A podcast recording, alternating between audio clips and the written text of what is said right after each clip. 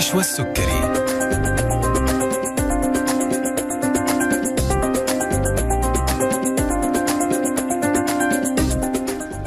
بسم الله الرحمن الرحيم. السلام عليكم ورحمة الله تعالى وبركاته. حياكم الله مستمعينا حلقة جديدة من طبابة.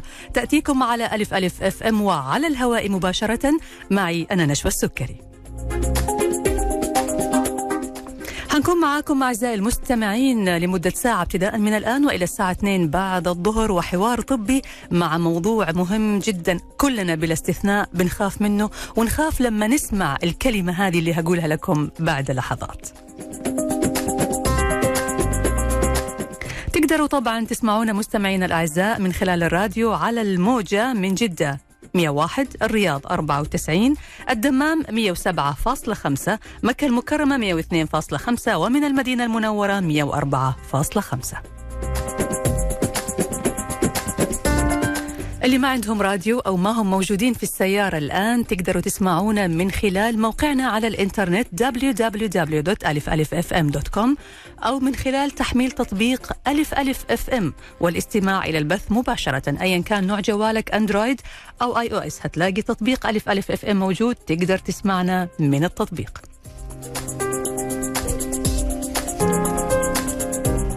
إذا حابين تتواصلوا معنا حساباتنا في ال social media متاحة لكم أعزائي المستمعين على مدى ال 24 ساعة Facebook Twitter Instagram TikTok وكمان في اليوتيوب. إذا حابين تتواصلوا معنا مباشرة الآن أثناء بث البرنامج تقدروا تتصلوا على هاتف البرنامج 012 61 61 100 أو ترسلوا رسائلكم على الواتس 055 66 89 01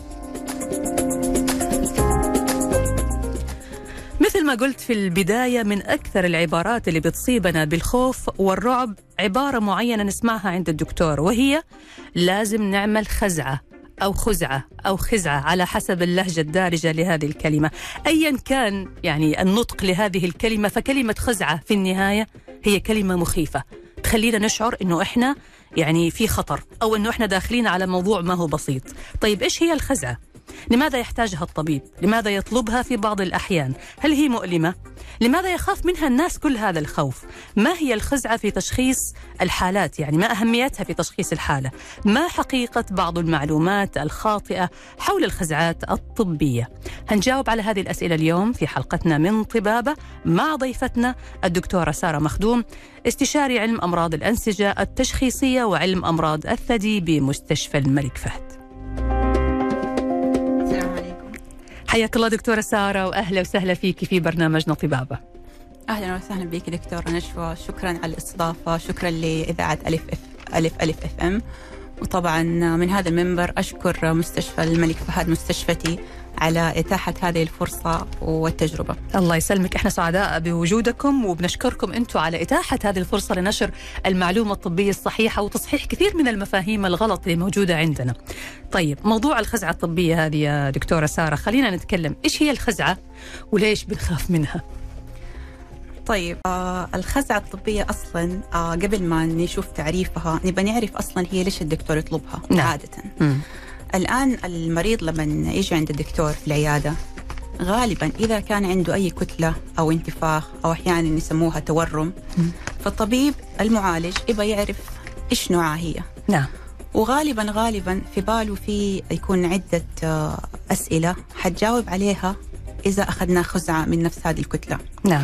فبالتالي الخزعة الطبية عبارة عن إجراء هو إجراء بسيط يتم فيه استئصال عينة من هذه الكتلة اللي هي عبارة عن نسيج من الجسم من أجل الفحص.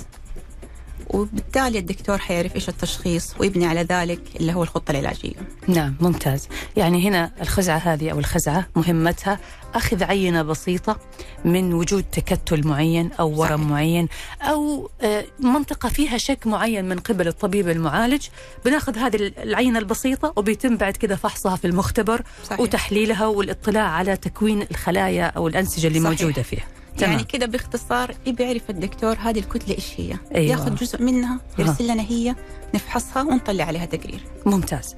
طيب أنا الحين قبل ما أسألك كيف بيتم أخذ العينة وأنواع الخزعات والأشياء هذه كلها الشخص المسؤول عن أخذ العينة أو أخذ الخزعة هذه إيش هو؟ مين, مين إيش تخصصه؟ ومين هو بالضبط؟ وهل هو اللي بيتواصل مع الطبيب ولا كيف؟ طيب آه اللي بياخذ الخزعة غالبا الطبيب المعالج. أو خلينا نحطها بهذه الطريقة عشان الواحد يقدر أو طريقة أخذ الخزعة في عدة سيناريوهات نعم السيناريو الأول إذا المريض جاء للعيادة وكانت الكتلة أو التورم كبير جدا ومحسوسة بطريقة واضحة خلال الفحص الإكلينيكي والدكتور يكون آه عنده إمكانيات في نفس العيادة إنه يأخذ الخزعة مهم. ففي لحظتها ممكن يأخذ آه خزعة ويرسل لنا هي على المختبر الدكتور بنفسه في العيادة الدكتور بنفسه مم. مم. السيناريو الثاني إذا كانت الكتلة صغيرة أو آه يعني عميقة في الجسم غير مرئية بطريقة كبيرة مم. أو إنه الدكتور اكتشفها خلال ال- الفحص اللي هي اللي هي خلال الأشعة نعم. فبالتالي المريض حنرسله لقسم الأشعة وعن طريق الأشعة التداخلية ناخذ الخزعة ونرسلها للمختبر. نعم السيناريو الثالث خلال العمليات أحيانا ال- ال- الدكتور لما يف- يفتح المريض يعني يلاقي في عنده كتلة يبغى يعرف إيش نوع هذه الكتلة؟ على أساس على أساس التقرير اللي حيجي من عندنا من من المختبر حيحدد هل حيعمل كده في العملية ولا حيعمل كده ولا مثلا حيعطي كيماوي ولا حيبطل يقفل المريض وما وما يكمل العملية. مم. آه السيناريو الرابع ممكن خلال آه اللي هي المناظير.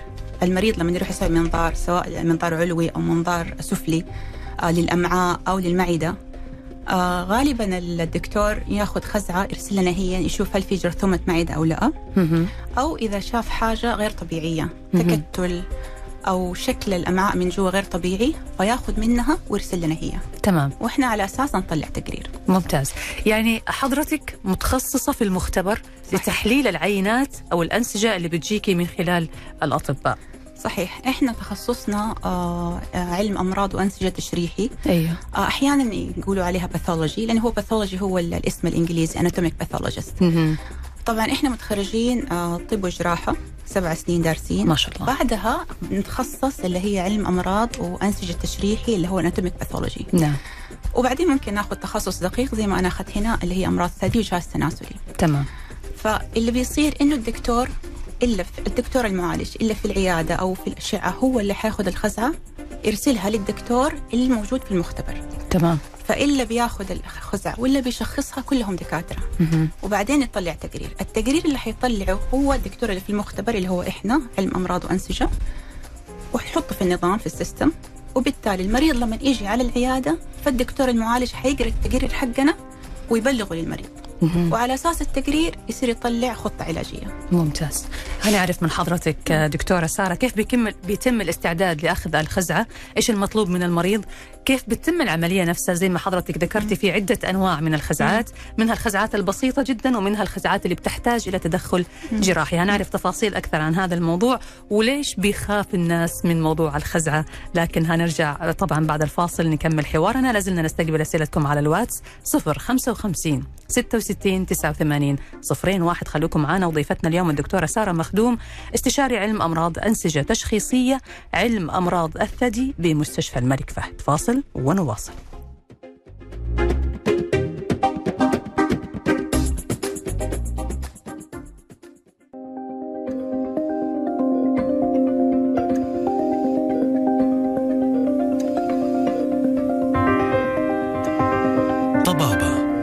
نشوى السكري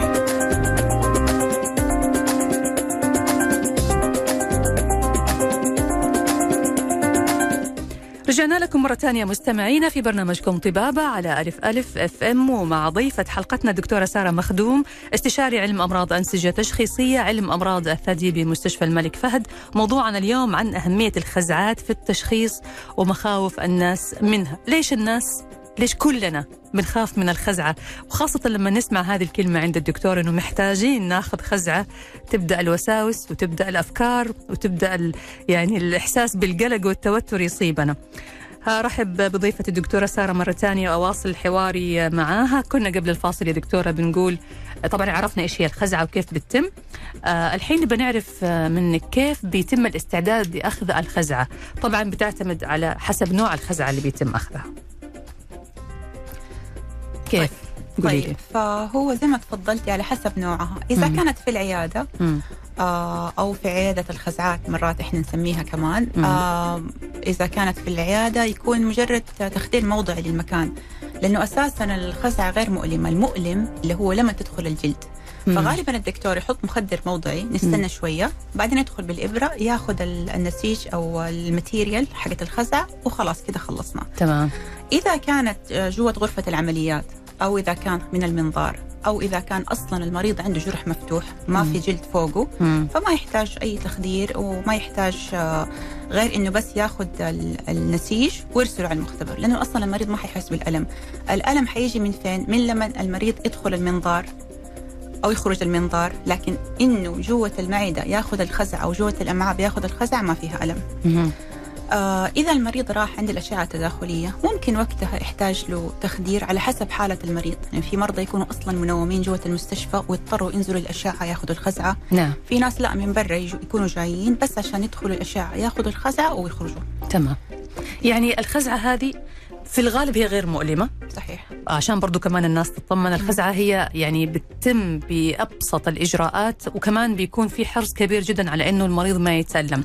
لكن من الواضح أنه هي بتعتمد على عمق المكان اللي يتم أخذ الخزعة صحيح. أو العينة منه. فإذا كان مكان سطحي بيكون التخدير موضعي صحيح. وبالتالي الشخص ما راح يتألم. صحيح. إذا كان مكان عميق شوية يعني ممكن يحتاج تخدير مثلا كلي أو لا إذا عميق هي الفكرة في الجلد. إذا مم. عميق وخلاص الدكتور دخل بالمنظار. خلاص.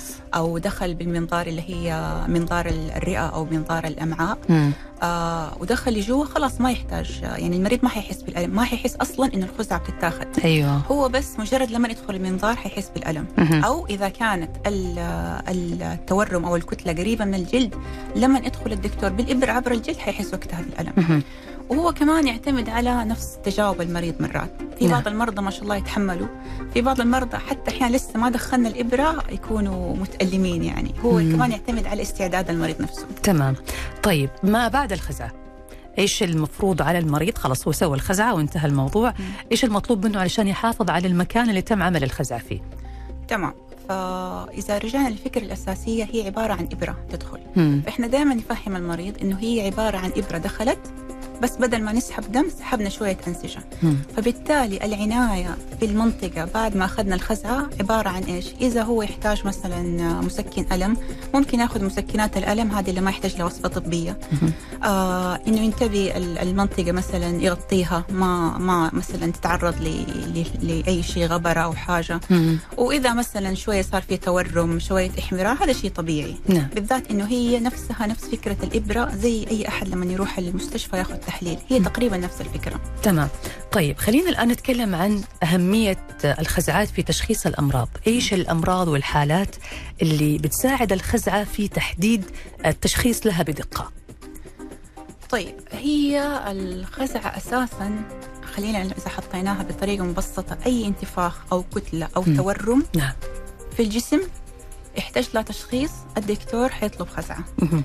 فبالتالي التورم هذا يا إنه المريض حيجي بيه يقول أنا عندي انتفاخ عندي تورم يا إنه من خلال الفحص الطبي والتاريخ المرضي وفحص الأشعة الدكتور يكتشف إنه مثلا في كتلة في انتفاخة أو إنه المريض لأسباب أخرى يح- يحتاج خزعه تمام. فهذه هي تقريبا السيناريوهين اللي ممكن على أساسها ناخذ الخزعه. وإحنا دائما نقول إنه الخزعه ال- فائدتها دائما وابدا تشخيصية. فحتى مو كل الحالات يحتاج المريض فيها ياخذ خزعة. هو الدكتور لما يدخل المريض عنده حياخذ منه تاريخ مرضي حيسوي له فحص اكلينيكي حيسوي له تحاليل حيسوي له أشعة. إذا ما وصل لأي تشخيص ممكن يطلب الخزعة فيها. فبالتالي الخزعة تعتبر آه، عامل أو تعتبر آه، من الفحوصات المهمة جدا جدا والمتأخرة. يعني مو شرط الدكتور يطلبها على طول هو. يطلبها في آخر شيء أو في آخر المراحل وبالتالي يعكس قديش هي أهميتها لأنه كل المراحل اللي قبلها ما وصلت للتشخيص. ممتاز. يعني نقدر نفهم من كذا دكتورة سارة أنه الخزعة ممكن أخذها من أي مكان في الجسم.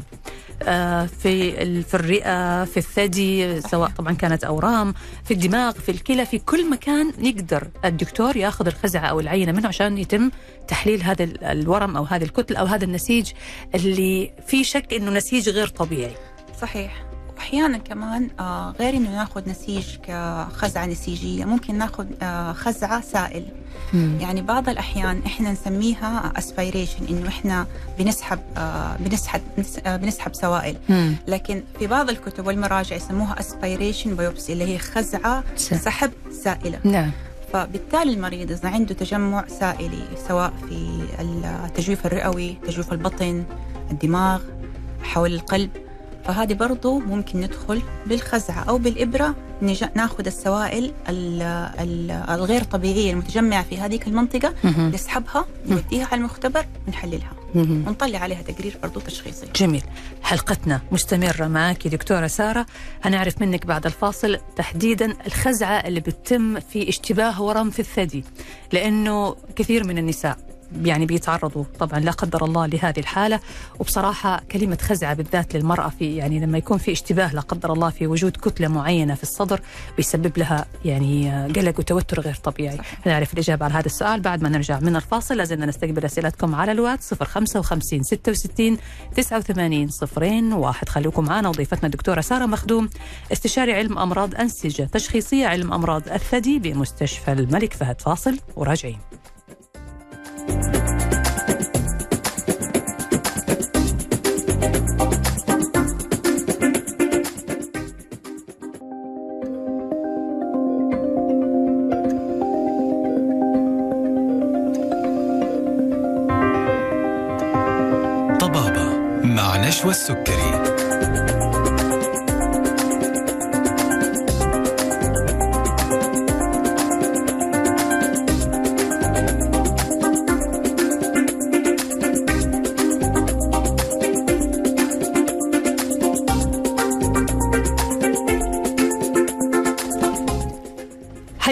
جديد مستمعينا وأهلا وسهلا فيكم مرة ثانية في طبابة على ألف ألف. ومع ضيفة حلقتنا الدكتورة سارة مخدوم استشاري علم أمراض أنسجة تشخيصية وتحديدا علم أمراض الثدي بمستشفى الملك فهد. وهذا هو السؤال اللي نبي نسأل الدكتورة سارة عليه بالنسبة لأمراض الثدي طبعا.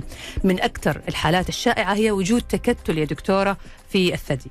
آه، التكتل هذا بيكون مؤشر خطر جدا بيصيب المرأة خاصة يعني في الأعمار الصغيرة. آه، يمكن المرأة بعد الأربعين بعد الخمسين يعني بتتقبل الموضوع إلى حد ما لأنه هي خلاص يعني الحمد لله أكرمها الله وتزوجت وأنجبت وأولادها كبروا. لكن لما بتكون هذه القصة مثلا عند بنت صغيرة عمرها 12 أو 15 أو 20 سنة ولسه ما تزوجت هذا بيشكل لها مصير حياة. فبالنسبة للخزعات آه، لل- للثدي برضو كلمينا عنها وهل هي ممكن تترك أثر بعد إجراءها وأهمية الخزعات في تحديد الكتل اللي تكون موجودة في الثدي؟ طيب تمام. آه فعادة ال- المريض إذا كان عنده تكتل في في الثدي خلينا نسميها كتلة. كتلة. آه عادة يجي بسيناريوهين. مم. يا إنه المريض يجي وهو أصلا عندها الكتلة وتقول للدكتوره يا دكتورة أنا حاسة بكتلة. مم. أو إنه في الفحص ال- الروتيني أو لأي سبب آخر المريضة سوت فحص آه، للثدي آه، فحص أشعة اكتشفت إنه كتلة. في كلا الحالتين يعتمد على آه، الأشعة. نعم. إذا كانت الأشعة حقتها آه يعني مؤشر خطر إنه هذه الكتلة احتمال إنها تكون لا سمح الله شيء غير حميد أوتوماتيك ال- الدكتورة في الأشعة حتاخذ الخزعة وترسل لنا هي. نعم. إذا لا شافت إنه لا غالبا إنه هذه مجرد تكتلات طبيعية في هذا العمر أو بسبب تغيرات هرمونية فغالبا ما تأخذ الخزعه مم. الآن نرجع لسؤالك بالنسبة للعمر. آه زي ما تفضلتي في الأعمار الكبيرة عادة أصلا آه مع البرنامج الآن اللي هو الفحص اللي هو المبكر من فوق ال 40 سنة مم. آه بيفحصوا آه، الثدي وبيكتشفوا إذا في كتلة أو لا على أساس ناخذ آه، الخزعه تمام. لكن في الأعمار الصغيرة أيوة. في سيناريوهين. يا إنه والغالب إنه يكون التكتل حميد اللي إحنا نسميه آه الفايبرودينوما يعني تكتل تليفات يعني تليفات بسيطة مم. أو إنه لا سمح الله إذا كان خبيث غير حميد يكون درجته عالية مم. فللأسف يعني آه، إذا كان غير حميد يكون درجته عالية لكن الغالب يكون حميد وكثير من ال- ال- الحالات الدكتور ممكن يخير المريضة حتى هل تبغي استئصال ولا تبغي جست متابعة نعمل متابعة لل- للتكتل هذه كل ستة شهور كل سنة. تمام. طيب بالنسبة لأخذ الخزعة من الثدي آه، هل بتترك علامة؟ هل بتترك ندبة؟ بتترك أثر؟ يعني تعرفي بالنسبة للمرأة خاصة لسه ما تزوجت ومقبلة على الزواج يعني تبغى تكون محتفظة ب هي تشعر أنه هذا ممكن يأثر عليها وعلى شكلها. صحيح. مم. آه هو غالبا الخزعة حتكون عن طريق إبرة. نعم. والإبرة تكون آه نحيفة. آه وما شاء الله دكاترة يعني متمرسين في هذا الشيء فغالبا ما يترك أثر. هي مم. عبارة عن إبرة. وإحنا طبعا حنكلم ال- المريض ونوجهها إنه بعد ما حتاخذ ال- الإبرة تلبس حاجة ضاغطة أو شيء بحيث إنه يكون ما في تجمع دموي. نعم. وحتى لو صار أي تجمع دموي أو تجمع سائلي في الغالب حيروح. مهم. يعني هو الموضوع موضوع آه، إبرة آه، دخلت في منطقة أخذت منها خزعة أو نسيج. ما تترك أثر بإذن ما الله. تترك أثر أيوه وخلاص يعني يومين ثلاثة حتى لو مثلا صار في انتفاخ احمرار حيروح مع الوقت. ممتاز. طيب من أكثر أكثر المفاهيم الشائعة اللي تخوف الناس تخوفنا كلنا عن موضوع الخزعة إنه إذا في ورم وتم أخذ خزعة من هذا الورم فمعناها إنه هذا الورم خاصة إذا كان ورم سرطاني راح ينتشر في الجسم كله. هذه المعلومة صحيحة؟ آه أنا سمعت هذه المعلومة كثير وفي ناس كثير من ال- يعني العامة بيقولوا لا خزعة لا حتنتشر المرض. أيوة منتشرة فعلا. المعلومة هذه أو هذا المفهوم. هو آه، نرجع مرة ثانية لمفهوم إيش هي الخزعة؟ هي الخزعة عبارة عن إبرة ندخلها نجمع شوية أنسجة ونطلعها. نعم. فالفكرة من الإبرة إنه هي لما تدخل هي بتجمع النسيج وبتخرج من الجسم. وليس إنها بتدخل بتوزع النسيج سواء كان حميد أو غير حميد بتوزعه في الجسم. نعم. فهذا يرجع كمان لتهيئة المريض قبل الخزعة وكمان الإجابة على استفساراته. إيش هي الخزعة؟ الخزعة عبارة عن ندخل الإبرة ناخذ نسيج نطلعه عشان نفحصه. تمام. فقط. تمام. طيب بالنسبة لعنق الرحم كثير ما يطلب الأطباء مسحة لعنق الرحم مم. هل مسحة عنق الرحم هذه تعتبر خزعة برضو؟ آه أيوه نقدر نصنفها كخزعة لكن خزعة من النوع السائل هو مم. الخزعات نوعين تقريبا خزعة نسيجية ناخذ نسيج متكامل ونعطيه للمختبر أو ناخذ سائل من الجسم ونعالجه بطريقة معينة وبرضه نفحصه في المختبر تمام فغالبا لما هم يقولوا مسح عنق الرحم غالبا اللي هي يعني خزعة سائلية أو إحنا نسميها الباب سمير مم. حتى أتوقع في بعض المناطق بدأوا خلاص يسموها مسحة عنق الرحم الباب سمير فهذه مم. تعتبر برضو نوع من أنواع الخزعات مم. لكن كمان غالبا الدكاترة بعد ما ياخذوا الباب سمير يدخلوا بالإبرة برضو ياخذوا جزء بسيط من عنق الرحم وير- ويرسلوه برضو للفحص بيكون الها- فحص متكامل ممتاز هذه بي... وسائلي وسائلي الهدف من من المسحة هذه أو الخزعة هذه. اللي في عنق الرحم بيكون إيش هو؟ تشخيص إيش بالضبط يعني؟ آه تشخيص آه يعني سلامة السامعين والقايلين سرطان عنق الرحم غالبا مم. مم. فهو سرطان عنق الرحم من أكثر السرطانات المؤلمة ال- المريضة تحس فيها بالألم يا وتضطر. تاخذ مسكنات ألم غير عن السرطانات الأخرى مم. ف لأنه في نتفادى- أعصاب صح؟ أيوة مم. فعشان وهذا ال- الموضوع الواحد ممكن يتفاداه من الفحص المبكر مم. يعني الدراسات أظهرت كثير إذا كان في فحص مبكر حيقلل نسبة الإصابة بهذا السرطان بطريقة مرة عالية مم. وإنه هذا السرطان نقدر نتفاداه بالفحص نعم فبالتالي ليش ما نفحص؟ مم. تمام طيب برضو حابة أعرف من حضرتك دكتورة سارة. هل في حالات معينة ما يصلح معاها إجراء الخزعة الطبية أو الفحص الخاص بالخزعة؟ آه هي الخزعة ضرورية مم. إذا كان ال- ال- المريض عنده كتلة نعم في بعض الحالات النادرة إلا ما ينفع فيها إذا كان المريض أصلا صحته ما, ما تساعد ما تسمح آه لكن إحنا غالبا عارفين إنه الخزعة هذه إجراء بسيط حتى لو مثلا كان فيها آثار جانبية حيكون إذا كان في تخدير إذا كان في أو إذا كان المريض مثلا عنده سكر ضغط آه، أمراض في الدم فهذه إحنا نحاول نسيطر عليها قبل ما نأخذ الخزعة تمام لكن غالبا غالبا فكرة أن الخزع عبارة عن إبرة تدخل تاخذ شوية نسيج وتطلع من من الجسم. آه ما يعني ما ما في أي شيء يمنع إنه نعملها. وطبعا في واحد من السيناريو- السيناريوهات كمان إذا المريض رفض أيوة. أحيانا بعض المرضى يرفضوا. ليش؟ آه نفس الشيء يكونوا خايفين نكلمهم. نشرح لهم. وكمان يعني يعتمد كثير على الثقة ما بين ال- ال- المريض والطبيب. نعم. مرات في بعض الأطباء إيش ما يقولوا للمريض إنه في ثقة متبادلة فالمريض حيقول لهم أوكي. أحيانا لا. الدكتور لسه أول مرة بيتعامل مع المريض أو المريض خايف جدا يبغى له شوية إقناع أو سمع من اللي حوالينه فممكن يرفض. تمام. حلقتنا مستمرة معك دكتورة سارة هنعرف منك بعد الفاصل.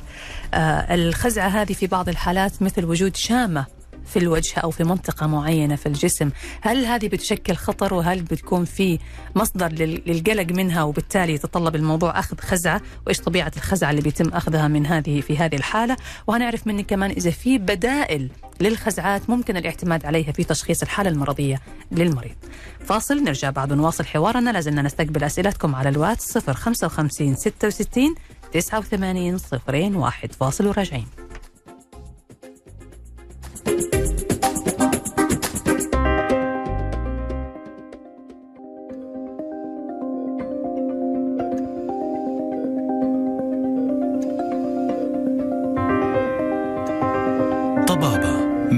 مع نشوى السكري ويا هلا وسهلا فيكم من جديد. رجعنا لكم مستمعينا في برنامجكم طبابة على ألف ألف ومع ضيفة حلقتنا الدكتورة سارة مخدوم استشاري علم أمراض الأنسجة التشخيصية علم أمراض الثدي بمستشفى الملك فهد. وموضوعنا اليوم عن أهمية الخزعات في التشخيص ومخاوف الناس منها. أرحب مرة ثانية بضيفتنا الدكتورة سارة وطبعا لازلنا نستقبل أسئلتكم على الواتس 055 66 89 صفرين واحد. آه، دكتورة سارة كنا قبل الفاصل بنتكلم عن آه، الشامة اللي تظهر في في الجلد هذه في بعض المناطق في الجلد متى تكون خطيرة وتتطلب أخذ خزعة لمعرفة نوع النسيج الموجود فيها تمام سؤال مهم جدا آه لأنه بنسمعه كثير طبعا عشان نحطها بطريقة مبسطة أي شيء شكله غريب يبغى له خزعة بمعنى هي أصلا الشامة يسموها شامة الحسن صح؟ نعم. فأصلا تدل على الجمال مم. لكن إذا كان شكلها غير حسن أو خلينا نقول يعني غير طبيعي فوقتها يحتاج له خزعة. مم. بمعنى إذا كانت الأطراف ما هي متساوية عادة تكون الشامة دائرية. نعم. إذا كانت أطرافها غير متساوية إذا كانت كبيرة جدا. إذا كان لونها مو موحد بمعنى شيء أسود شيء شوي أسود فاتح شيء بني. آه، إذا كانت مرتفعة عن المرتفعة كثير عن الجلد فوقتها يحتاج ناخذ آه، خزعة. نعم. برضو تروح للمختبر عند طبيب العلم أمراض والأنسجة يشخصها.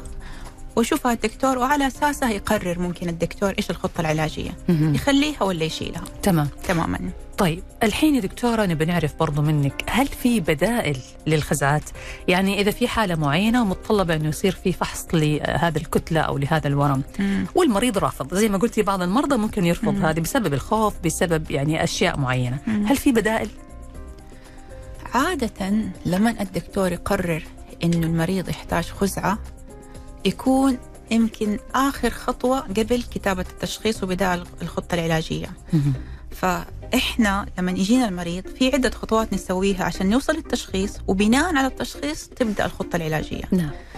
هي تتدرج. من من السهل إلى الأصعب. عندنا أول شيء التاريخ المرضي ثم الفحص الإكلينيكي ثم التحاليل الدم العادية. نعم. ثم من الأشعة وآخر شيء اللي هي الخزعة. تمام. فالخزعة هي يمكن آخر حاجة أو آخر أمل عشان نوصل للتشخيص. وبعدها نس... يعني يعني نعمل العلاج نبدأ الخطة العلاجية. فإذا ما المريض عمل الخزعة ما في حل غير الاستئصال. فإحنا أصلا قبل ما نستأصل شيء احتمال إنه يكون حميد نسوي الخزعة نتأكد هل هو حميد أصلا هل هو ورم أصلا. هل هو مجرد التهاب ممكن يتعالج. هل هو مثلا مجرد تفاعل تفاعلات لمثلا مرض مناعي ذاتي في الجسم ممكن مم. يتعالج؟ تمام. يعني في أشياء كثيرة في الجسم يعني هو الأصل في الشيء ما هو ورم الأصل إنه ال- ال- الأشياء الحميدة الالتهابات الانتفاخات هذه تكون أكثر من الأورام. مم. فإحنا ناخذ خزعه نشوف أول شيء هل هي ورم أصلا أو لا. تمام. فإذا ما أخذنا الخزعه ما حنعرف. فبالتالي ما في حل غير الاستئصال. فعشان كذا إحنا لازم يعني بنوري المريض وبنفهمه إنه هذا شيء ضروري عشان التشخيص وكتابة الخطة العلاجية. تمام يعني الأشعات هذه بدرجاتها المختلفة من التطور والدقة ما تقدر تبين حالة المريض لازم الخزعة هي تبين حالة المريض إلى درجة معينة، مم. يعني ممكن يقولوا إنه هذا ال- الورم في الأشعة شكله آه غالبا مسرطن، مم. لكن في الغالب في نهاية التقرير يكتبوا نحتاج خزعة لتأكيد لتأكيد نوع التشخيص. نعم أيوة. نعم يعني جميل. غال يعني حتى زملائنا في الأشعة لما يكتبوا التقرير يكتبوا إنه مثلا هذه درجته عالية الخطورة إنه يكون سرطان لا مم. سمح الله أو إنه هذا متوسط مم. فإحنا نحتاج خزعة لتأكيد إنه هل التشخيص هو المبدئي أيوة. ممتاز يعني. ممتاز طيب إحنا تقريبا وصلنا إلى ختام الحلقة بس أنت عندك كلمة كده أو نصائح معينة حابة تقوليها للمستمعين قبل ما نختم حلقتنا؟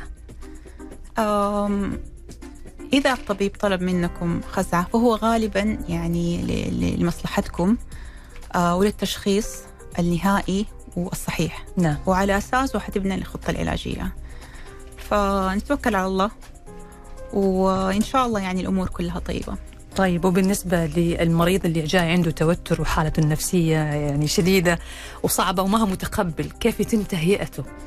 آه، أول شيء أشوف إنه هذا الشيء طبيعي. يعني هم المرضى أصلا لما يجوا المستشفى أكيد حيجوا متوترين. يعني هم. جايين المستشفى ما هم رايحين مثلا مكان ترفيهي. نعم. فطبيعي يكونوا قلقانين متوترين.